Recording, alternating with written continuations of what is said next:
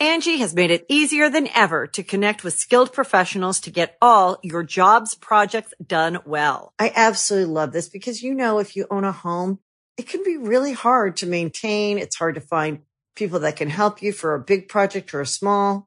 Well, whether it's in everyday maintenance and repairs or making dream projects a reality, it can be hard just to know where to start. But now all you need to do is Angi that and find a skilled local pro who will deliver the quality and expertise you need. Angi has over 20 years of home service experience and they've combined it with new tools to simplify the whole process. Bring them your project online or with the Angi app, answer a few questions and Angi can handle the rest from start to finish or help you compare quotes from multiple pros and connect instantly, which means you can take care of just about any home project in just a few taps. Because when it comes to getting the most out of your home, you can do this when you Angi that. Download the free Angi mobile app today or visit Angi.com. That's A-N-G-I dot com. Greetings, humans. You have entered the command zone, your destination for all aspects of Elder Dragon Highlander. Enjoy your stay. If you want to destroy my sweater, whoa, whoa, whoa, pull this thread as I walk away. As I walk away, watch me unravel. I'll soon be naked, lying on the floor, lying on the floor. I've come undone. Okay, all right, we're done. We're done. That was great. We got into it. Yeah, we did. We, we you know, good thing we, great. did, we could have just done the entire song, and that would have been the podcast. But that would have been boring because you are now watching slash listening to the Command Zone podcast. I'm your host Jimmy Wong. How's it? It's Josh Lee Kwai. So we're talking about something you ask us to talk about all the time, which is building budget commander decks. I know it can feel pretty tough uh, to compete with like longtime players that have a lot of cards, expensive cards, large collections, and a lot of people feel like they can't keep up. But a lot of it has to do with building smartly. So Ah, yes. uh, you know, you know, we get asked about this all the time, and uh, unfortunately, we're not experts on the subject. However, for this episode, we brought on someone who is an expert. We have Mitch here from the Commander's Quarters YouTube channel. Greetings. Hi, thanks for having me on. You have to say how's it. How how's it? There we we go. Sorry. go. Now you're you've officially been inducted into the show. Yeah, we get asked about to talk about this all the time, and we also get asked to talk about it with you all the time. So this is nice. It's finally everything has come together. Perfect. Well, I mean, I'm I'm excited to learn about budget decks myself. So, uh, and we played against Mitch uh, a lot last night, so I got to see them in action. And let me just say, all of his decks can hang with all of our decks. So, Oh, nice. It's nice to know that if you build on budget, like you're totally fine. You are good to go. Yeah. Uh, before we get into it, we got to give some shout outs to our sponsors. We're going to talk about a bunch of budget cards this episode. And if you would like to get a hold of any of those cards, just use the affiliate link. cardkingdom.com slash command zone. You're going to buy magic cards anyway. If you use our affiliate link when you do, you really are supporting this show. Game Knight's Extra Turns, which just came out, just made its return. Yes. Uh, all of our content, we really do appreciate everyone that uses that affiliate link. Extra returns. Extra Is this back now? returns. Uh, another great sponsor of the show and one that we've been working with for a very long time is Ultra Pro. Obviously, if you need anyone to help outfit your playmat, accessories, deck box, sleeves, dice, you name it, Ultra Pro has it. You can buy them for anything from their big box stores. Uh, you can go to your LGS as well as cardkingdom.com and purchase all that product and make your make your battlefield look sweet. Yeah, you really can, and you want to protect your stuff, even if it's budget, right? You don't. Yeah, Yeah, absolutely. Oh, yeah. Uh, and another way to support the show is directly if you go to Patreon.com/slash Command Zone. In fact, we call out one lucky patron every single episode, and this episode is dedicated to Kirk Robertson. Kirk, you rock. was- Mitch was ready for it. Like, know. was- I'm was prepared. Yeah. Uh, and we want to talk about one th- other thing really quick. If you haven't heard, we have just launched a Kickstarter. Woohoo! Yes, That's right. So if you want to help us support Game Knights, uh, there's a stretch goal to make more episodes of Extra Turns. There's a bunch of cool rewards. What we're looking to do is upgrade some stuff around the office. Uh, especially for me, computers is a big thing we need. Mm-hmm. The show's getting so complex now that honestly, like we have some computers in the office that just can't even handle it. Like, Well, can't my computer literally shuts down Yeah. half the building when I try to render stuff. It happened twice yesterday. That's so- why the lights lights turned off. Yeah. Yeah. um, also, like you can't see it, but the microphone that Mitch is using is like precariously balanced on two sandbags, wedged into a chair, and hidden just from view because that's what we have to work with. So yeah, a lot of upgrades to be made around the office.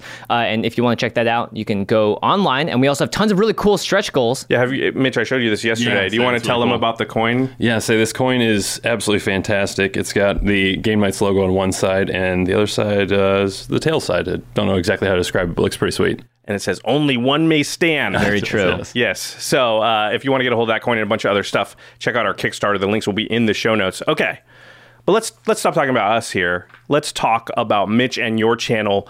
You've had a extremely meteoric rise. You started what within the last year or so? Yeah, I started last, not this July, but the past one. So yeah, And you're a year about to hit 100,000 subscribers. getting very close. let's yeah. I, Yeah. I, I don't keep track of these things exactly, so I'm going to say something that's probably close to true. I don't know if it's absolutely true, but I think you're like the fastest growing Magic channel. I haven't researched that, but Yeah. sure, let's just say that. It's got to be We're close. laying claim to It's it got to now. be close. So, um, yeah, what you want to tell everybody out there a little bit about your channel? Sure, yeah. My channel is pretty much about everything budget commander. I do budget deck techs. I go over underrated budget cards. Pretty much anything that you think about when you think about budget commander, I try to tackle it.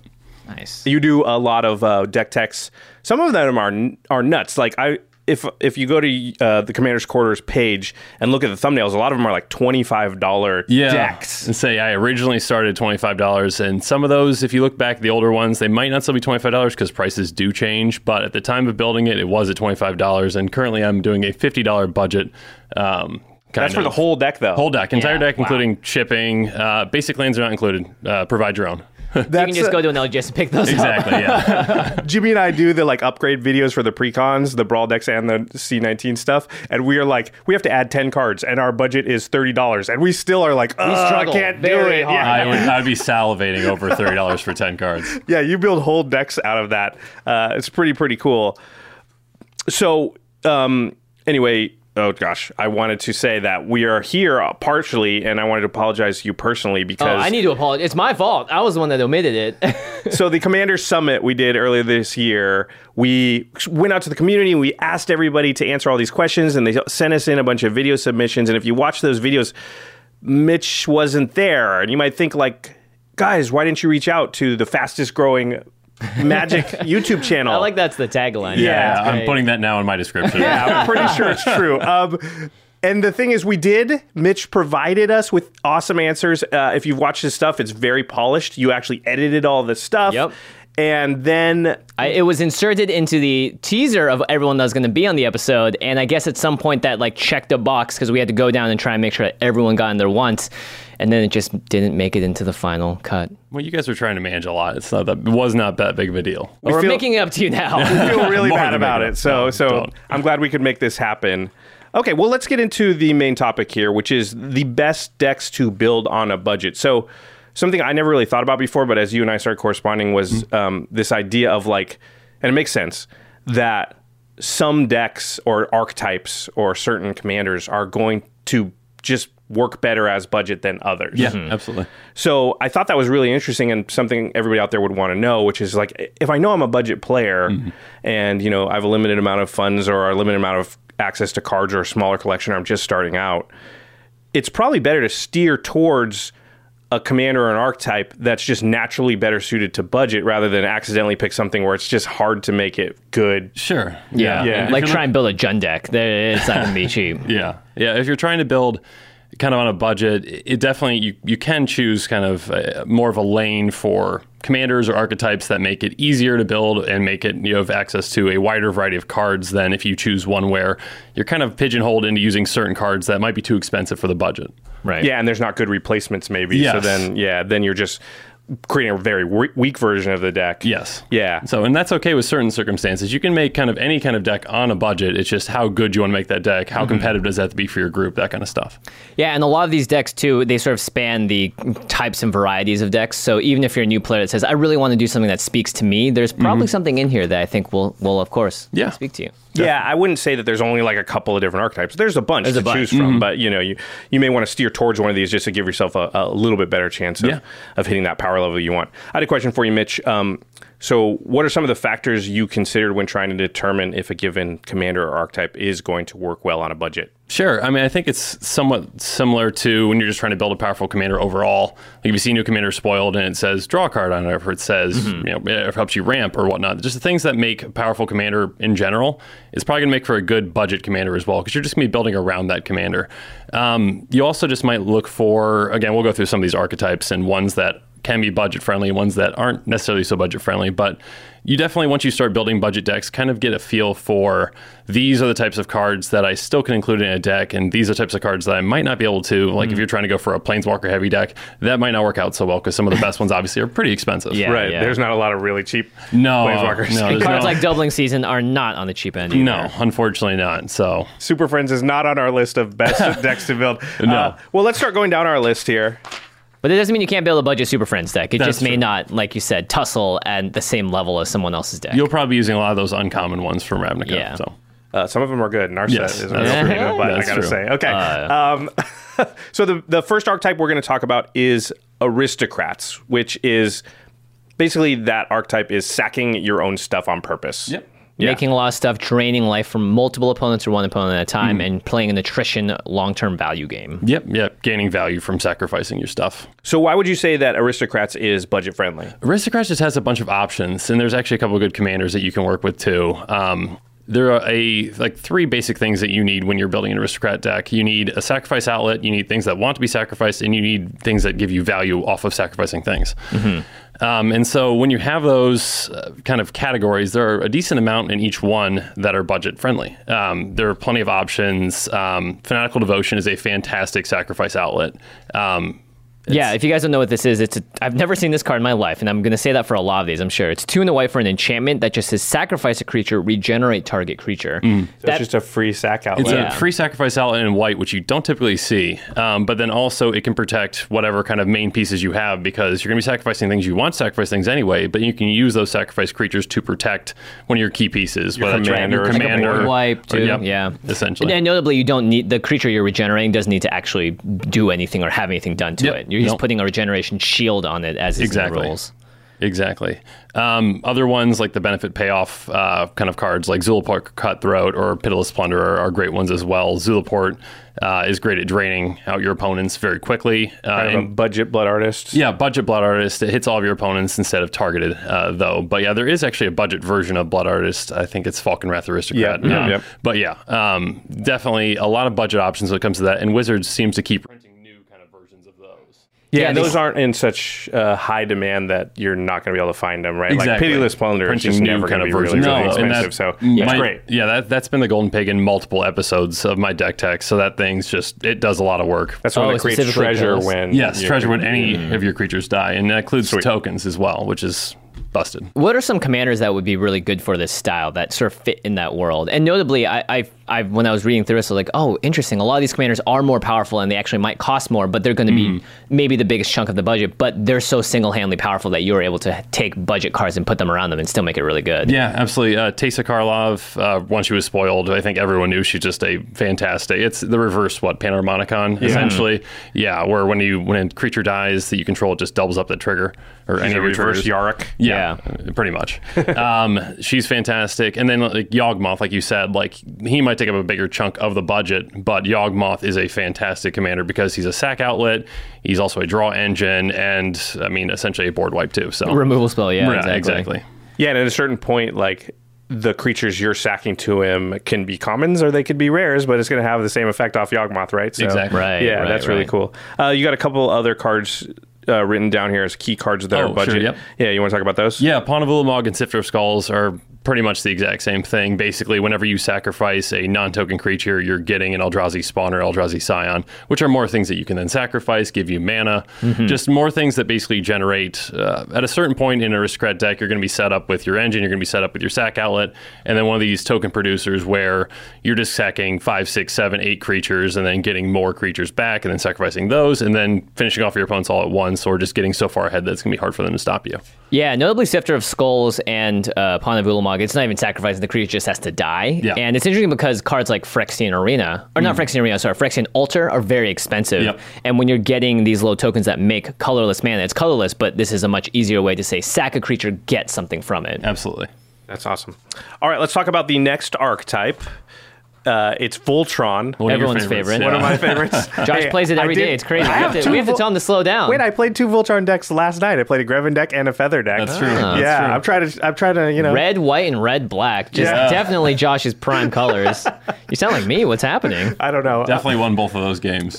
Greven does hit like a hammer. he does. So Voltron is um, basically the strategy of making like one super creature. Yep. Yeah. So why is Voltron a budget-friendly strategy? I think one part of it is that I mean, some of the the higher end players, the players that are willing to put more into their actual decks um, and bu- buy you know the more expensive cards, aren't necessarily looking always to play Voltron. Mm-hmm. Um, that might be part of it. Again, I don't have the statistics to back that up, but that's just kind of a You're the budget expert, so you can just testify as an expert. Witness. Exactly, I'm Yeah. 100 percent expert. I, I said this guaranteed. Well, who That would is spend more time? You know, very few people in the community have spent as much time, I think, as you really focusing on budget. But That's that's a good point. Voltron is a less popular strategy, Yep. so those cards are going to be less in demand. Yep. Or just, and as is the the case with so many commander cards, overlooked. Mm-hmm. There's- And there's so many cards, it's so easy to be like, oh, I've never heard of that before. It's 10 cents. Amazing. Absolutely, and there's just a lot of cards kind of in those. Um, in the categories that you need for a Voltron deck, where you have you just want to pump your commander, you want to protect your commander. There's a ton of cards that you, that can do that effectively, and depending on the commander that you need.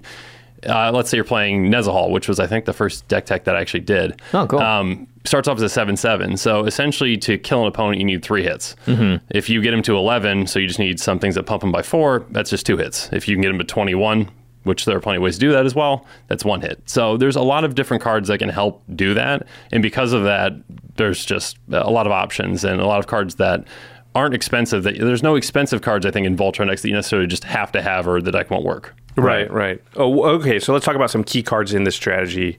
Um, you've got some equipment written down here, a bunch. Yeah, yeah. So equipment's big in Voltron decks for the most part because even if your commander dies, you they stay on the field and then Right. you can re-equip. So Blackblade Reforged, Inquisitor's Flail are two of the big ones.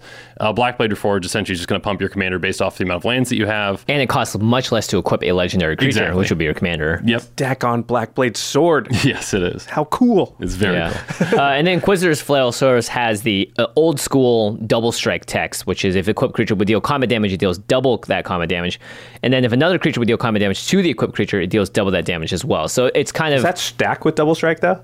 Yes, so Yeah. that's stacks Oh. double strike, which is why if you put it on a seven seven, it's fourteen and then twenty eight. So it's a one hit kill. KO? Exactly. Yeah, yeah. So, but yeah, and that second part definitely can come into play for certain strategies. But for the most part, with Voltron decks, you're going to have ways to get your commander through or to protect your commander. So you're not going to really worry about that second part about twice as much damage to the commander. Well, one of those cards, Prowler's Helm, Yep. which is just like how do you give your commander unblockable? And it does say a equipped creature can't be blocked except by walls. As and there's a ton of walls running around your yeah, commander. I mean, sure, we have a few more because of Pramicon and all those guys coming out now. But in general, yeah, this this creature is getting through. Yes, yeah, and so Prowler's Helm. There's plenty of other great options that even if you just give your commander flying, most times you can get through on one player. Right. So, mm-hmm.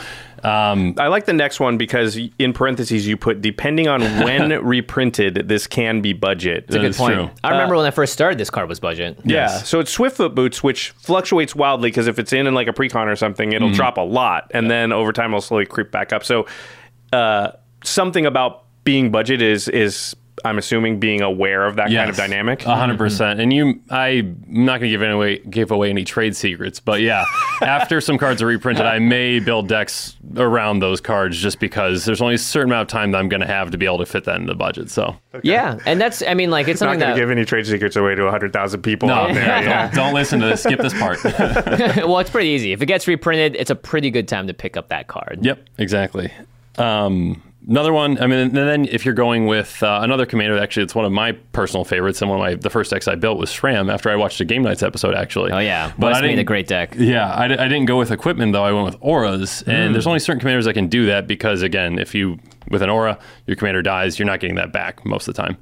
Uh, and so with Sram, though, he's replacing all the cards that you're casting, though, because whenever you cast an aura, you draw a card. So he's just a very powerful draw engine that can play with a lot of powerful auras. So Shielded by Faith is fantastic. It protects your commander, and if something else comes into play, you can decide to move it, but you're not going to do that. Yeah, it, it reminds me a little bit of Gift of Immortality. Just one that's like it's kind of hard to get rid of because it can switch onto other targets. Exactly. And then uh, another one is ethereal armor. You just have a bunch of really cheaply costed auras that can really pump your commander quickly. So I think that that only costs a white, I believe, and it gives plus one plus one for each enchantment you control and first strike. Yeah. Oh, go ahead. Oh, I was gonna say a lot of times commons in sets are built to help the limited environment out, mm. and they're gonna throw in random combat tricks or random things like Temur Battle Rage. Mm-hmm. And if you can pay attention to those sets, you'll find the ones that really do shine through. And because they're common, so many are printed. Even if they're in super super high demand, they're still gonna maintain a really low price point. Absolutely. I would think also that building aura based would be more like a lot cheaper than building equipment based Yeah. Mm-hmm. because we just see more equipment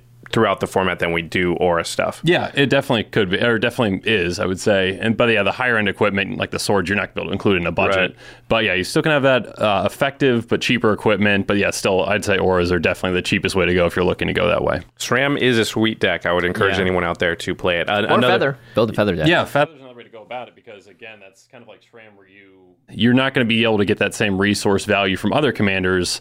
Feather's another way to you go know, about it because again, where that's you kind of use, like uh, Sram where tricks aren't you useful. for those other commanders, but for Feather, they're fantastic. You Yeah. can draw a ton of cards. You can do a lot of damage quickly. Right, built to smash is not a, ever going to be an expensive card. No, Commander Demand ain't going to drive it up. So, Exactly. Feather yeah. loves it. Yes. Temur Battle Rage, like you said, That's another all star in that game or in that uh, deck.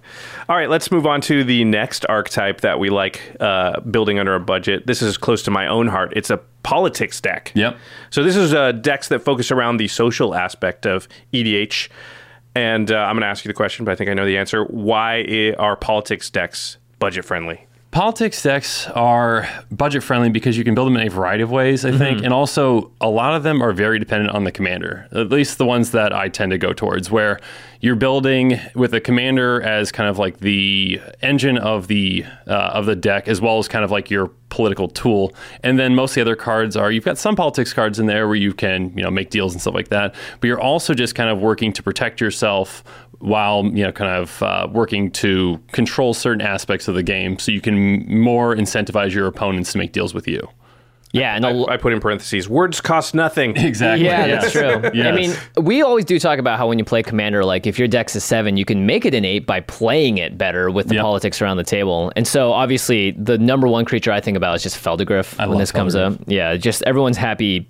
Hippopotamus. yeah yeah yeah. Happy Potamus. Happy Potamus, Happy yeah. I like that yeah I like that Um, you also put down a new commander, and I saw this deck in action, and Yeah. you might out there too soon enough. Yeah. Uh, Kenrith, the Return Yes. King. Yeah, Kenrith's. Uh, I, but when I saw Kenrith spoiled, I was like, "This is kind of Phelddagrif." I, I wouldn't say 2.0, but 1.5. Yeah, it's. I think it's the best. Just like if you want to use it in that setting. Obviously, there are plenty of ways to make it super competitive too. Mm-hmm. Do you find that if you're building or bringing a deck like Kenrith to the table, you need to let people know far in advance that this is not a Kenrith win the game deck. This is a politics deck. This is a group hug kind of situation. I would say that yeah, if you're an LGS playing with people you don't know, then yes. Uh, if people kind of know who you are and who you, what kind of decks that you play, um, you know, your friend group, um, they won't just kill you right away just because they see that commander necessarily.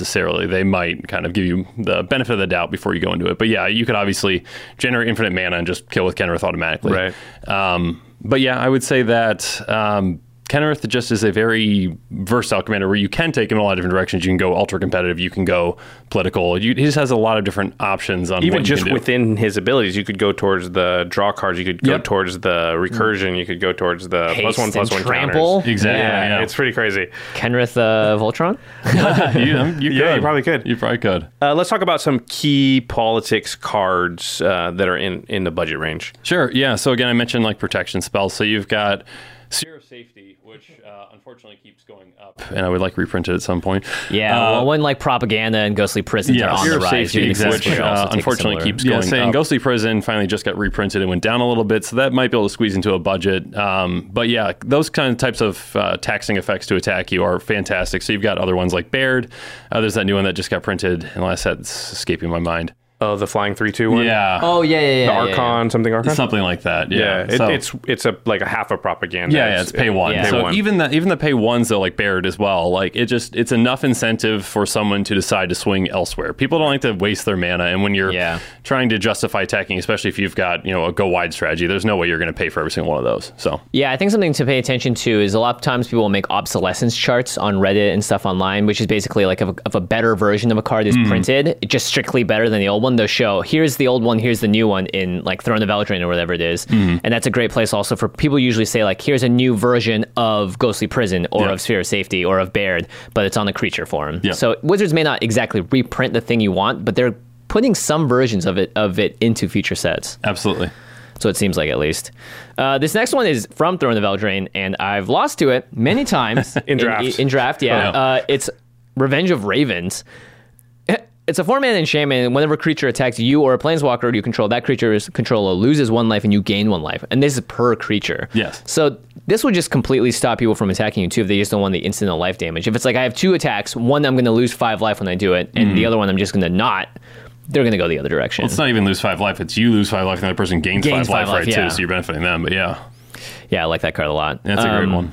And then Illusionist Gambit is a card you see, you like a lot too. Yeah, Illusionist Gambit. Just I think, and the more people play against you when you're playing these politics decks, if they know you kind of have these combat trick cards in your deck, they're gonna be less hesitant to attack you anyway when you've got that mana up, even if you don't have those ghostly prison effects on the board. Right. So Illusionist Gambit basically, if someone swings at you, you say turn your creatures around and swing elsewhere. So you, it can- be a board wipe at a certain point because if they have a beneficial attack to you, they might not have one to someone else, and they're just swinging into it, disaster. can, it can be a board Right. wipe at a and certain Goad point. is a very similar mechanic too Yes. that at least averts diverts attention from you. yes. I mean, Illusionist Gambit's way worse because they don't can't plan for it. Yeah, Like, yeah, it just comes out of nowhere. It is. and you were like specifically attack that person, not you choose, right? I, I don't think you get to choose. I think they have to Oh, swing. it. they They, have to swing swing at any somebody other opponent. Anyone, yeah, can't attack you or a planeswalker you control that combat. Oh, so okay, it's just yeah, like, yeah, ha sorry. ha, Yeah, so diversion. if there's only one somewhere other player at the time, then yes. So. Yeah. Um, Reins of Power is the last card on the politics side. Yeah. How I've never played this card. I've looked at it a lot. I thought I it's really it. fun to play. How how does it work usually when you switch creatures with someone else? Sure. So I'll give the Phelddagrif example. So Phelddagrif is probably my favorite deck to have this in because essentially with Phelddagrif, you're trying to give one person an army of hippos, which is just the best thing ever in Magic. so you just give one person hippos. You say, go swing at other people with these hippos. They do that. They kill them. And then once they're done doing all of your dirty work for you, you cast Reins of Power. You take their creatures and then you swing out at them. And So they have say- nothing from your side. Yeah, they'll have like or you could even bounce Phelddagrif back to your hand before you do that. And yes, exactly. They have nothing, you've got everything. But it even works in a defensive situation too. So if one of my opponents is swinging out with me with their army, I can trade my Phelddagrif for someone else's army and then block with that. So Mm, I it's just a very versatile card. And actually, there's a, an application that I love it. Uh, I love with it because. Um, Cyclonic Rift is very much a card that you will see in this format. Oh, yeah.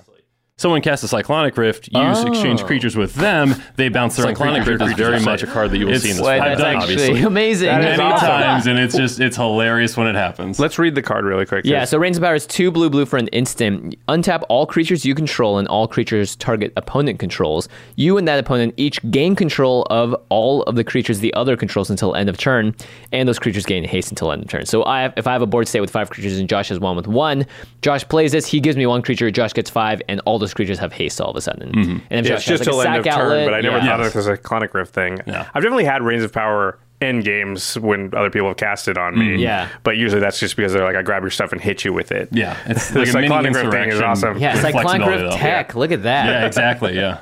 All right, we've got some more archetypes to go through in just a second, but before we get into that, we're going to take a quick break and hear a message from our sponsors. Angi has made it easier than ever to connect with skilled professionals to get all your jobs projects done well. I absolutely love this because, you know, if you own a home, it can be really hard to maintain. It's hard to find people that can help you for a big project or a small. Well, whether it's in everyday maintenance and repairs or making dream projects a reality, it can be hard just to know where to start. But now all you need to do is Angi that and find a skilled local pro who will deliver the quality and expertise you need. Angi has over 20 years of home service experience and they've combined it with new tools to simplify the whole process. Bring them your project online or with the Angi app, answer a few questions and Angi can handle the rest from start to finish or help you compare quotes from multiple pros and connect instantly, which means you can take care of just about any home project in just a few taps. Because when it comes to getting the most out of your home, you can do this when you Angi that. Download the free Angi mobile app today or visit Angi.com. That's A-N-G-I dot com. All right, we are back and let's keep talking. Right now, we've covered aristocrats, Voltron, and politics. You want to introduce the next one? This one might be the one that I think has gotten the most popularity recently just because of the commanders printed. This was the most surprising to me on your list. When Yeah. I saw it, I was like, really? You can do that on a budget? Yes, absolutely. Okay, so it's artifacts or artifact storm. Mm-hmm. So I would think that artifacts, because they are like, if there's an artifact, then every deck wants it. Yep. So I would think that it would be more in demand, and therefore those really important artifacts would be more expensive. Mm-hmm. Uh, so why is it budget friendly? I'd say there's just as many artifacts that are in demand and expensive as there are ones that aren't in demand and that fit perfectly in these types of decks. Um, I'll give an example of Jhoira Weatherlight Captain, which is one of the first decks I built, and as soon as it was spoiled, it was like the commander I was looking for for forever. I think Vedalken Archmage uh, is the other one that draws cards, but it wasn't legendary, and I was like, I need a legendary that does this. Um, so basically, Archmage, uh, any is the artifact other in one that that draws draws a cards, cantrip but it wasn't that point, legendary. And I was like, I And need so a legendary that does if you've this. got artifacts, um, um, so that come into play and draw you a card, they're netting you two cards for one card. And all those artifacts that do that, that cost two, are nothing in Commander. They have no application. But there are very few decks that actually want those, like Prophetic Prism, um, right. Sabo, even Sabo's Web, They have like no- old cards that Golden just, egg from the new Golden set. Egg from the new Yeah. set. Just cards that just happen to have that on there because they don't really have too many other effects at two mana. Cantripping is fantastic in those decks. There's also just a bunch of other cheap cards too. Um, Oh, yeah, we got some rocks up in here. there we go. Yeah, so you've got a bunch of mana rocks that are very expensive and, and great. That would be fantastic in these decks, like um, Mox. You've got Right. you know Sol Ring. You've got Mana Sol Crypts. Ring's not even that obviously Yeah. not expensive, but in a budget when you're constrained, you're not exactly going to use that. But there's plenty of ones that are just fantastic in those decks, anyways, like Fractured Powerstone, Guardian Idol, Manakin, ones that don't get play anywhere else, and so that kind of lowers the cost of your deck just on their own. So you might be able to include some of the higher end cards if you have to, Like uh, a in couple those- because you've saved money elsewhere. Exactly. Those are 10 cent cards. So you can just include, you know, your money elsewhere. And that might be some of your. Uh, you're also looking to include some reducers as well in those decks where if you can get your artifacts to cost nothing, then you're just going to be storming off and casting a ton of artifacts at once. So Etherium Sculptor, Jhoira's Familiar, Herald of Kozilek are all cheap ones. You've got some more expensive ones uh, like Semblance Anvil. Uh, that's gone up just a little bit lately. But you can still, again, include some of those once you reduce the cost. And those are often better than rocks index with a lot of artifacts Yes. because a rock's going to tap for one mana. Mm-hmm. But if you cast three spells in a turn, you just save three mana with Etherium Absolutely. Sculptor. Yeah. Absolutely. And yeah, all those are very cheap. Etherium Sculptor is like, you know, We've super seen cheap. it a bunch, yeah. Yeah. And you can get them out super early, which is important. And if again, if you have multiples, that's as good, if not better, than a ramp spell over the long or a ramp like you know a, a card or an artifact that you have to tap, Mm-hmm. um, because you don't have to untap it to get the reduction on the next thing, right? Yep. Like the Etherium Sculptor is always going to give you one less on everything. And you don't need to like untap a Fractured Powerstone to do that. Yep. Um, obviously, we just talked about the cantrips. So Alchemist Vial, Elsewhere Flask, and Prophetic Prism are all artifacts that when they enter the battlefield, you draw a card, and then they have some other ability attached to them. But Jhoira obviously just takes that and runs with it. Yep. Absolutely. Um, and then I like this last category a lot, bounce. Uh, I've seen this a lot in Legacy, but Paradoxical Outcome is a card that is just taking Shoot, sort of modern now. Yeah, Yeah. modern now too. Yep. Uh, so unfortunately, that, that card might go up just a little bit. Unfortunately. yeah, but- it's definitely creeping up right Those now. Urza decks, I think they yeah. call I think them. that's what it's called. Urza? Because Yeah. Word of Invention Word of Urza. Oh, yeah. that's funny. Yeah, Paradoxical Outcome, it's three in the blue for an instant. Return any number of target non land, non token permanents you control to their owner's hands. Draw a card for each card returned to your hand Hmm. this way. So if you have like two reductions, like if you have minus two on artifacts and Yep. you can bounce your Perfect Prisms and all those like cantrips, you just play them all out immediately and Yep. boom, you just go. You just draw 20 cards in a turn, Yeah. cast more artifacts for free, draw through your entire deck, and then, yeah. Yeah. The, do you usually put in like a Storm Finisher? Yeah, so a Storm Finisher that I used to love that has actually gone out of budget, unfortunately, Aetherflux Reservoir. Oh. Uh, But again, if you're able to, you know, cut some budget in other parts of the deck, you could still potentially include it. But one of my favorite ones actually is Temporal Fissure, which is just a very hard finisher to stop because it's got Storm. Yeah. So Do you want to read it, Jimmy? It was, it's from Scourge, so it's an older card. Uh, and it's four in the blue, Finisher a to stop sorcery. because it's got Return target permanent to its owner's hand. And Storm. So if you cast 50 spells, you get to return 51 permanents to their owner's hands. Yep. Like infinite mana with capsize with buyback, basically. Yeah, Yeah. pretty much. And Yeah, you just bouncing. bounce everything, including your lands. And honestly, Yeah. capsize the buyback is really hard to pull off sometimes because you need the one blue blue. Mm-hmm. Temporal Fissure just does it for four in the blue if you're able. Even if you're doing it for like six or seven, that's huge, can right? still be a. And you can use it on your own permanents too, which is the best thing. So Right. this can either be an Uh. enabler where it's a bounce spell, or it can be a finisher where you bounce all of your opponent's lands and then that's just game. That's awesome. That's a good card. Uh, I wanted. I pulled the paperback if anybody noticed that because uh, I wanted to ask the question: What are some good commanders? Obviously, Jhoira you already mentioned. Uh, one of our preview cards is on. Two of our preview cards are on here. You're I welcome. know, right? Uh, so Elsha and Urza both both very good with Yeah. these types of decks. Yeah, Yeah, and Urza is definitely more expensive. So, I- but you know, I've seen this a lot, right? Where it's like, person opens a booster pack, they get this really cool commander, Yeah.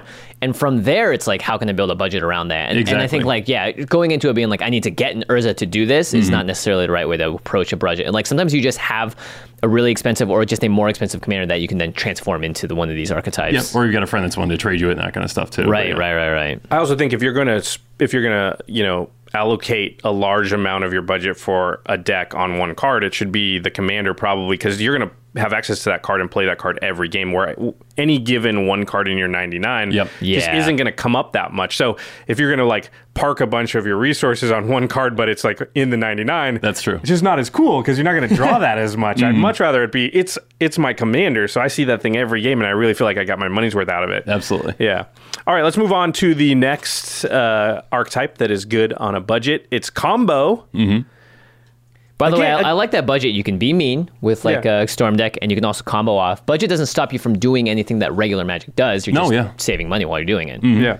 Um, yeah, let's talk about combo. Why is combo? I, I think we hear combo and we think the highest tuned CDH decks, Sure, which are yeah. usually expensive. Yes. So why is combo budget friendly? So there are definitely expensive combos out there, but there are plenty. I mean, there's just the, the amount of magic cards that are out there. There's just a ton of combinations of cards that are bound to be broken together. Um, Right. And because of that, there's a lot of budget cards that actually just work really well together. So you've got uh, Peregrine Drake, which is a fantastic combo card, and it is 30 cents or something like that. So it's just very cheap, and it can be used in a lot of different decks for for combos. Um, Five mana, two two, two two or two three. Two, that, three, flying? Untaps five lands when it comes Yeah, to when play. it comes to the battlefield on tap five lands, obviously if you have your Temple of the False Gods out, Yep. your bounce lands, your Yep, gaining Mana Scourge mana. of Pauper, Peregrine Drake. is it Bandit Pauper? Yeah, it is banned now. Oh, really? Makes Yeah. sense. Well, hey, Yeah, actually, because that's it a, was broken. that's a great sign too, right? If it's, if a card's banned in Pauper, a, par, a format that only wants commons, which m- usually are the cheapest, it's probably good enough for Commander. It's a good right? call. yeah, that's a good call. Um, there's also a card like Vigor, which is this giant. Oh, I really like. Yeah, I really like these next two.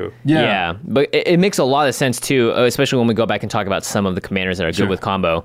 But Vigor is just a huge six six trampler, and um, it sort of puts counters on creatures if damage is dealt to them. Mm-hmm. But more importantly, if it's put into the graveyard from anywhere, shuffle it into its owner's Yes. library. So There's a cycle of these for each color. There are. yeah, yeah, and you you have vigor and dread. Vigor and Dread were the two that came up in a deck that I was building uh, in combo. So yeah, that was. Um, they're not the cheapest cards, unfortunately. That I mean, for for most that I people was building for uh, budget in players. combo. So yeah, I think that was Vigor's a little around four or five, which Yeah, is hard to about the in. same, too. Dread's about the same, and so but they're definitely worth squeezing in a deck versus an Eldrazi Titan, which is there's only so many creatures or so many cards in Magic that actually do what that does, shuffling back into your library whenever they hit the graveyard from anywhere, Mm-hmm. and the Titans are.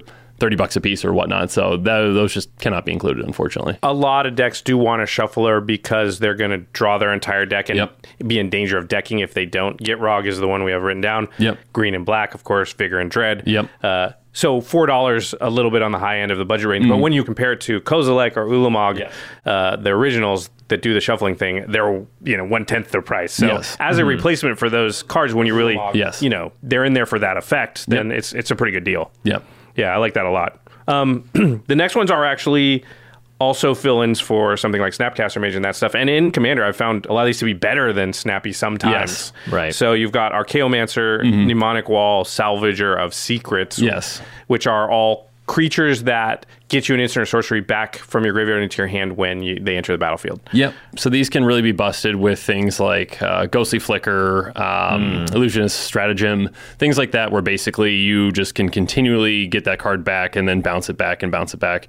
There are ways to go infinite with that with uh, other cards like Dualcaster Mage, uh, Naru Meha, things like that, where they basically copy an instant sorcery when they come to play. Yep. Um, got a couple of deck techs that have those combos just all in them. So there's a lot of, and, and the thing with Archaeomancer and Mnemonic Wall, Saladrift Seekers, there's also like two or three other creatures that do the exact same thing. So just kind of having a bunch of the same effect throughout your deck just makes it a lot easier to get to, a lot easier to find, and a lot easier to combo off when you want to. And one of the commanders you have written down as uh, one of the best budget combo commanders is Yarok. Mm-hmm. Who's going to work really, really good with Archaeomancer. Absolutely. Right? Because you get two instances or sorceries back. Yep. Yeah.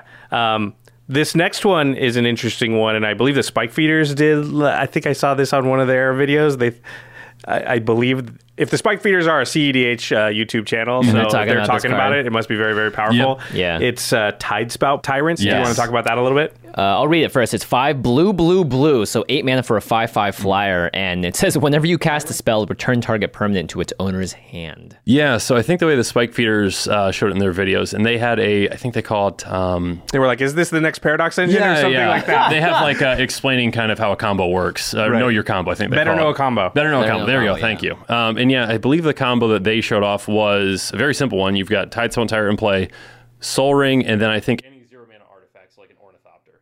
And so essentially cast the Ornithopter, you tap the Sol Ring for mana in response. Any zero mana bounce the Sol Ring artifacts like an hand. Ornithopter. Yeah. You then so essentially mana, you cast the Sol Ring, tap it again, Ah. bouncing back the Ornithopter, so on and so forth. You have infinite mana just with you know three simple easy cards. So and Infinite Storm count. Infinite Storm count, infinite a lot of things. Tidespout Tyrant, then again, can also be a finisher because you can also bounce any permanent. So you bounce all your opponent's lands, you bounce your opponent's everything. They just they lose. Yeah, generating infinite mana. If those of you don't understand, you need to have an Ornithopter on the board too, because when you recast your Sol Ring, Tidespout Siren is a uh, cast trigger. So you bounce the free Ornithopter, your Sol Ring comes down, you have one mana floating. Float another two mana, play the Ornithopter, and repeat the process, and you're just going to gain one colorless every single time. Yep. Pretty powerful. Pretty sweet. Yeah, Sol Ring busted because it's a card that creates more mana than it costs. Yeah, go figure. Go figure. All right, let's go to our sixth and final best archetype to build on a budget, and uh, this one is big mana.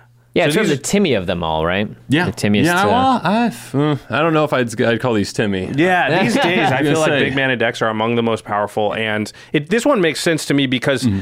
big mana decks, sorry, are generally thought of as decks that are going to spend a lot of time getting a lot of mana out Yep. onto the battlefield and then cast huge things. Yep. Uh, it can be also Jodah style decks that are going to cheat big things Yes. out. Uh, that can be in the same Yeah, category. there definitely can be. Yeah. So a lot of the big spells themselves are not actually that expensive because No. they don't get played in modern and legacy and they're not super efficient. And CEDH players won't run a lot of that stuff too, so the demand is a little bit lower. Mm-hmm. Yep. And people don't even run them that much in Commander because Well- putting so many seven, eight, nine mana Yes. cards in your deck is just untenable. Or like a Cruel Ultimatum, which is just very hard to cast Right. because Yes. of its mana cost. So let's talk about some of the key cards in the big mana category, which are a lot of these big expensive.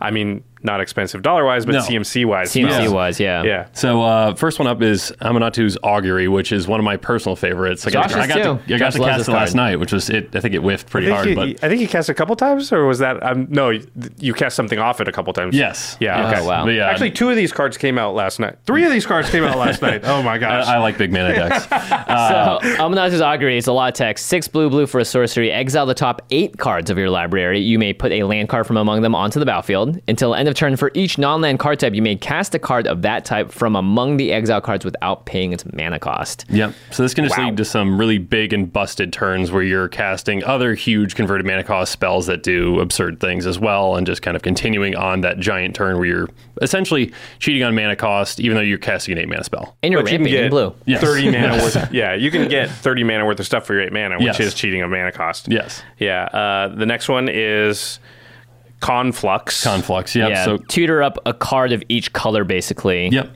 Um, for a grand total of eight mana as a Yep. sorcery. Yeah, so this is kind of a um, enabler or finisher in a deck, basically, where you're casting, you're finding the exact cards that you need. If you need to wipe the board, you can. If you need uh, mana doubler, you got that. If you need something to finish everyone off, you've got that too. But yeah, getting five cards for Yeah. eight mana is a great deal. And you obviously, oh, yeah, you can get du- dual color cards or three color cards, Yep. and those count for each of the categories, so you can get multiples there. And you're in big mana, so you probably have a lot of mana when Yes. you're doing that. So you're like, do this, get this, cast something, probably. Yeah Mhm. Yeah. Uh, the next one was a card you got off Aminatou's Augury, I think, last Yes. night. It was Swarm Intelligence. Oh gosh, imagine if that was out when you cast Aminatou It was when he cast, uh, I think you got like an I extra, an extra turn turn. Oh, spell uh, or something. what's the uh, you gain Part the control? Water Veil? Yeah, that one. And then also gaining control of someone's turn too. What was that one? Oh, yeah. Worst Oh, Fears. Worst fears. Yeah, worst fears Cast is Worst fun. Fears with this out. So, Swarm Intelligence is an enchantment that basically forks all of your instants and sorceries. Yep. So, anytime you cast an instant or sorcery, make a copy of it, choose new Yeah. targets, blah, blah, blah. Absolutely. Yeah. It's a seven mana enchantment, but it's well worth the cost. It makes up for that very quickly. Yeah. Yeah, I think that's one of the things I've found playing more recently is sometimes games, if they don't come to a very quick end, they'll hmm. stall out and you will just be able to resolve giant things, seven, eight mana, and sometimes even get the turn back because everyone has at that point has to deal with something that is more threatening. And a card like Swarm Intelligence is threatening, but is it as hmm. threatening as a Kozilek? That's true. Is it even as threatening as like an Aura Shards, right? Yeah. Because you're like, eh, Swarm Intelligence, what do they have? They might not even have a good instant or sorcery. So, mm-hmm. you know, they'll often you can cast it past turn and then it comes back to you and you're like, okay, you know, Aminatou's Augury, let's have two of those. and then everything I cast off Aminatou's Augury, let's have two of those. Yeah. Pretty sweet. Um, all right, let's talk about the last two here. Yeah, sure. So in Garruk's Wake, uh, it's just a great board wipe. Uh, it costs nine mana though, uh, but in a Right. big mana deck that doesn't matter. So you can run the like most effective board wipes out there, which again aren't that expensive because they do cost nine mana. And Garruk's Wake is all creatures and planeswalkers you don't control. Yeah. Yep. Um, and then Treacherous Terrain, I really like this edition here because uh, big creatures you don't control. Golos and Jodah, these Yeah, are the yeah, commanders, yeah. are five Yep. color. And this is a card that actually was printed with the four color commanders Yep. because it has basic land cycling on it. So you can Yep. discard it and grab whatever you want, or you can use it for its first half, which deals damage to each opponent equal to the number of lands that players controls. Yeah, so it's a great early card if you need to fix your mana, but it's also a great finisher too, because these types of decks usually have ways to recur or recast things anyway. So you can cast it once, and if you've got a Swarm Intelligence out too, you're doubling that up, hitting everyone for 20, and then you can get it back, you can do it again, and it's hard for you to survive if you're casting that multiple times. It sort of seems like the big mana decks, they got the top end what they're going to do with the mana Mm-hmm. figured out. Uh, If do you feel that like how I get my ramp going is sort of the harder part of the equation as far as budget because it feels like those cards are used in a lot more decks. like go ahead. No, a, they're definitely using a lot more decks. I'd say there's a lot of good budget options, and actually, I think I've got a, a ramp episode coming up at some point where I just kind of highlight like two dollars or less ramp got, like, a cards. package of them. Yeah, pretty much. Like you can just see like okay, there's a just ton of options. I kind of was surprised as I was going through that just to see yeah, actually this one's under two dollars too. This one's under two dollars. Oh, but there's just a lot of in those decks you're looking for a kind of a, a a glut, a, a massive amount of ramp cards because if you've got a commander like let's say Golos, Golos is like your engine. And it doesn't matter if you just keep ramping; that's just going to help you more and more and more because you're just Mm-hmm. going to feed that mana into him, and then he's going to cast the spell or get the the spells off the top for you. Yeah, you don't So- care if you flood basically. no, Yeah. exactly. So you can run 20 ramp cards, you know, let's say 15 of them are, you know, standard ramp cards like your explosive vegetation, your Farseek, but then you've got some mass ramp spells like Dictate of Karametra that double up your, your lands then, and then you're really going off. And there's just a lot of options that you have when you're running, especially five color Ramp deck, spells like Dictative where if you need that to run the signets, the talismans, and that kind of stuff in certain decks you can. So Right. Yeah. Sometimes people hear five color and think I have to be high budget for this because I need to get these dual lands Yeah, and all this and that. It's like no, the tri lands are cheap. There's so many different ways to get a bunch of mana on the battlefield. Too. Yeah, definitely not. I, there's, uh, I mean, that obviously would help, um, but there's definitely ways that you can do it where you can focus a deck enough uh, and have enough ramp cards, have enough fixing cards. Where, I mean, most of my my Jodah deck, my Golos deck, my Kenrith deck, majority of the lands in there are basics. And people always get surprised by that when I'm running a five color deck. And I think you were surprised last night when I cast Early Harvest. Majority of the lands in there are which basics. only untaps basics, but all my lands are basics. Yeah, I would never think to put that in a five color deck. But I do remember noticing, I was like, yeah, looking over, you're playing five color deck multiple times. You know, played the Kenrith deck, played the mm-hmm. Golos deck a couple of times, and just all your land, literal all your lands were basics. And I was like, man, that just worked out fine. You never had a problem this whole game. So something you're doing You something right. figured. Yeah. Really good at stacking decks. yeah, stacking them with No, yeah, uh, scroll rack. You had uh, the, enough yeah. of the Sakura-Tribe Elder Farseek Yep. here, and you just fill in the gaps, and it was totally fine. It wasn't like you didn't need a bunch of dual lands. Yeah.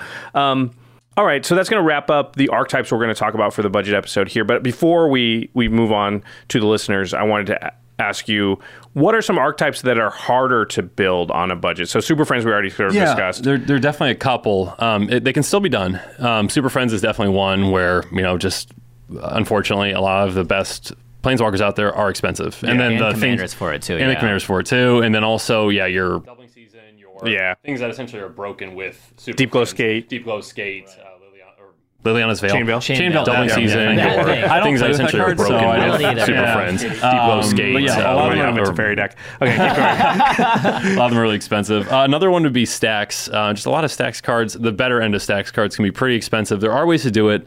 I did an episode actually with a professor where I made a uh, Azur the Enchanter stacks deck because Azur can tutor out. You know, you may only have three or four really effective stacks cards But in you that know deck, you can get but them. you can get them and you can protect them and you can ensure that your opponents are getting punished for playing against you. Gotcha. That You know, makes stacks. sense. All right. Yeah. So maybe, you know, if you're just starting out or new to the budget space, you know, maybe save Super Friends and Stacks for a little Yes. bit later on. It's not like you can't do it. It's Absolutely. just You- not for the faint of heart. You can do it, but yeah, I'd say that kind of if you're looking to start building budget decks, try to focus on the archetypes that we've gone over and that make um, that are a bit easier to kind of get into and jump into, and then you'll start to learn some more of the cards. And hey. I mean, I kind of know, and it's kind of funny when I see my friends play decks. If they're playing a more expensive card, I know what the card is, but I know that I'm not going to be able to include it in my decks unless the thing's reprinted. So I'm looking out for it if it's coming up in the next set or something like that, and I see this really cool card, and I'm like, oh, it got reprinted. Maybe I can fit it in there now. Yeah, I like the creativity that building on a budget makes you have. Mm-hmm. Um, like what we were saying about Golos, I think was really apt, which is just like you can draw a bunch of lands in that deck. It's totally fine because Mm-hmm. your commander is letting you do a much more powerful card draw anyway. Yep. So even if you're drawing into a bunch of lands and you're playing a five color deck and you're worried about your man base, it's really not a big deal as long as you're able to do Golos uh, maybe a two turns earlier because of some other kind of ramp. Yeah, absolutely. Yeah, powerful commander in you know higher end Magic uh, is going to be a powerful commander in budget Magic for the most part. Uh, one of the things I really loved about playing with you so many games last night was the fact that we saw all these cards and we kept being like, you know, wait, what is that exactly? Yeah. What does that exactly Doing do? that, taking And a picture then- of it with your phone. Yeah. Because it's so easy for us to get kind of, I mean, I'll cop to it, a little bit lazy with deck building. It's like, hey, I'm going to build this deck. It needs some ramp. Well, I'm just going to go to rampant growth and Mm-hmm. the cultivates and everything and the normal stuff. And those are kind of already pre decided. Mm-hmm. And I don't really spend a lot of time thinking about those. I'm really thinking about, you know, 27, 28 cards, Sure. maybe Yeah. 30 cards. Uh, so I think the fact that budget has all these other options for some of that stuff Mm-hmm. out of necessity means that there is a bunch of stuff out there that's just unused that is really good. And Yeah. there was a couple cards last night where I was like, oh, well, I should probably play that in this deck or that deck, not because of budget, just because the card's good. Yeah. So- it kind of forces you to kind of like dig a little deeper and do a little more searching. If then potentially if you know you're just like, oh, okay, well I'm going to include Cyclonic Rift because obviously it's a blue deck, so Totally. you need to find kind of those replacements for those staples. Yeah. and, and there are plenty of them out there. The River's Rebukes instead of the Cyclonic Yeah, Rifts. or Aether they're- Gale or those they, kind of things. they've done a lot now, actually. It's Yep. surprising. So. All right, to the listeners, what are your favorite budget-friendly decks and or cards that we didn't mention in this episode? We'd love to hear from you, and I'm sure everybody else who's working with a budget would also love to read those mm-hmm. comments and be like, "Oh, hey, let me check that card out." Yeah, I'm sure you'd like to see it too. Yeah. Oh, I, I mean, please give me all of your all your secrets and texts, please. I'll just put them in my decks, and I won't give you any credit. He needs to make three videos a week, so Yeah. he needs, yeah, he needs help. don't don't don't say that. You're gonna make me hold. You're gonna hold me to that, and people are gonna be like, oh, he, needs needs make, three. He needs to make five videos a week. So Oh my goodness. So next week I'm gonna get some comments. One thing we can give you credit for, though, is using our affiliate link to buy some of these amazing cards we talked about today. Or if you thought, oh my gosh, there is this budget card that no one talks about, I mm. need to get a, a couple more copies of it, head on over to cardkingdom.com slash command zone. Plain fast shipping, too. You'll get it in time for your next game night. Promise you that much. One thing I really like actually about Card Kingdom, I do use them for this often, is when you're buying a lot of inexpensive cards, it's better to buy all from one seller rather than a marketplace where you're going to Sure. get a bunch of different sellers and get individual shipping and handling on all of those. It actually does make sense. Like when I was building my feather deck, I was like, oh, thank God for Card Kingdom because I can just package all these 60 comments together and just pay one shipping and handling all at once. Yeah, a lot of times those stores will require you to have like $2 minimum order, and then all of a sudden you're paying 50 cents here, 20 cents there, and your budget all of a sudden exploded on you. Yeah, so definitely Card Kingdom. Check them out. Another place to go or another sponsor of the show that's going to protect all the cards that you buy is Ultra Pro. We talk about all the time the Eclipse sleeves, which are the best sleeves on the market. Also, the Satin Towers, which Jimmy and I have been plugging lately because I think they are really great deck boxes for key. They're super solid, so your deck's just going to be totally fine. Uh, also, of course, Ultra Pro makes the best playmats, and uh, if you want to protect all of your battlefield, they're the ones to go with. Uh, oh, one final call out for our Kickstarter. We just launched it.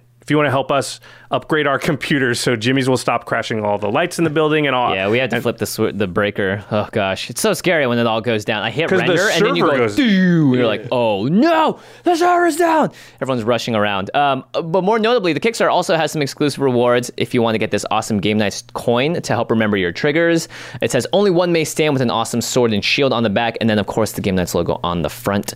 You, it's it's got a nice hefty weight too. Oh yeah. If you can do coin tricks, you you you know go nuts. Yeah, I can't do that. So yeah, make sure you check out the Kickstarter. The links are below. It's running for 30 days. Once that Kickstarter is over, you will not be able to receive any of the exclusive rewards involved in there. And we have some really interesting ones, especially if you're looking on the uh, the uh, the higher side of things. There are some really interesting ones, so we definitely recommend you check it out. All right, now it's time for the end step where we talk about something cool outside the world of magic. Mitch, you're up. This is you. This is this is the guest's responsibility to come up with an end step. Did you say Europe as in like Europe? Oh, yeah. wow. Yeah. Um, Are we talking about Europe? Are we talking about Europe? We were talking about uh, this uh, the other or last night. Yeah, uh, I know where you're going. Yeah, yeah. uh, went to uh, Oktoberfest actually with my wife and some friends, and it's just uh, a lot of fun. How, Um, how long were you there? We were in Germany, I think, for I think it was five days. We went to Berchtesgaden first, which is a small, really beautiful kind of mountain town. Yeah. Uh, and then we went to Oktoberfest for. You can only usually handle that for a couple days. So we were Yeah, there for, yeah, we were yeah. there for two days. You get pretty. Uh, it takes a toll on your body. it does take a toll on you. Uh, I do love though that the beer is the it's three ingredients right minimum or something like you can't brew it with more than a few I think ingredients. it's yeah. I think it's for the Reinheitsgebot. Uh, there's gonna be some people giving me crap about that. I, I, I, Hey, at I'm, least try- we're I'm trying. about I'm it. trying. You yeah, can do the- research as well out Yeah, there. yeah, but yeah, they they brew with simple or the they have certain laws. I believe that you only, only can brew with certain ingredients uh, for certain kinds of beers or whatnot. So Fortunately, we have no laws when it comes to brewing decks. exactly. So we can do whatever we want, put whatever budget cards we want in there. Yeah. Was this a trip you've been planning for a while, or Yeah, yeah, it's a trip actually for Oktoberfest. You really have to plan that kind of like over a year in advance because the way that it works, you have like the the tents um, essentially um, at Oktoberfest, and you have to have a table reserved to actually get served. So you need that table reservation, and those get sold out years and years in advance. Yeah. So it's Yeah. something you've got to plan for if you plan on going. Did you wear some lederhosen? I did. Nice. I are did. there any pictures? Uh, I can provide some pictures. Sweet. But yes. You will You be really should them. subscribe to his channel if you want to see If you Mitch in want- yeah. Lederhosen. Yeah, exactly. Five videos a week and pictures of him in Lederhosen. We promise. Speaking of your channel, where can we find it, and where can we find you on Twitter and all those other social Yeah, platforms? sure. Uh, the Commander's Quarters uh, is the YouTube channel. Uh, EDH Quarters because Commander's Quarters is too long for Twitter, uh, and then Facebook, Instagram. I believe are just the Commander's Quarters. Nice. Well, make sure you check out Mitch. Uh, uh, one, if you want to hear a sultry, sweet, smooth voice describe to Why, you, thank you. how you can buy budget and build a deck for like 25 bucks. Pretty amazing. So yeah, make sure you go check him out and subscribe. And you know what? While you're there, let him know that the Command Zone sent you. Yeah. It's the fastest growing magic YouTube channel. Yeah, you want to get in on According, it. according to these guys. Yeah. Do you want? You can make it. Actually, if it's not, we're gonna make it. So let's go. Another really cool magic YouTube channel and podcast is the Masters of Modern, our sister podcast. Alex Kessler, Ben Bateman, they talk about the modern format and all things competitive magic. You can find them on Twitter at the MMCast or just type Masters of Modern into your YouTube search bar or any podcast app, and they're going to pop right up. And uh, our editing and graphics team just updated. So now that you know all of the people that you're also supporting with the Kickstarter. I thought it was probably not fair that we only mention the two people that normally work on the podcast because we don't also call out our editors and Game Knights and extra That's right. turns. So I think it's fair. Our whole editing team works on all of our stuff. Mm-hmm. So we're going to update this. We're just going to name them all from now on. So Yeah. ready, Jimmy? Go. Command Zone team is Craig Blanchett, Ashlyn Rose, Terry Robertson, Josh Murphy, Jake Boss, Sam Waldo, and of course Alfred Estaka because he handles sending out all of those very important shipments for the winners of each Game Knights episode. So thanks, team. Thanks, team. You guys rock. All right. And of course, special thanks to Jeffrey Palmer. Of course, he does the living card animations behind us and also start and end our show at youtube.com slash Command podcast. You can find him at Living Cards MTG on Twitter. All right, Mitch. Thanks for joining us. yeah, thanks you. for having me. Thanks everybody out there for watching. And we'll see you next time. Peace.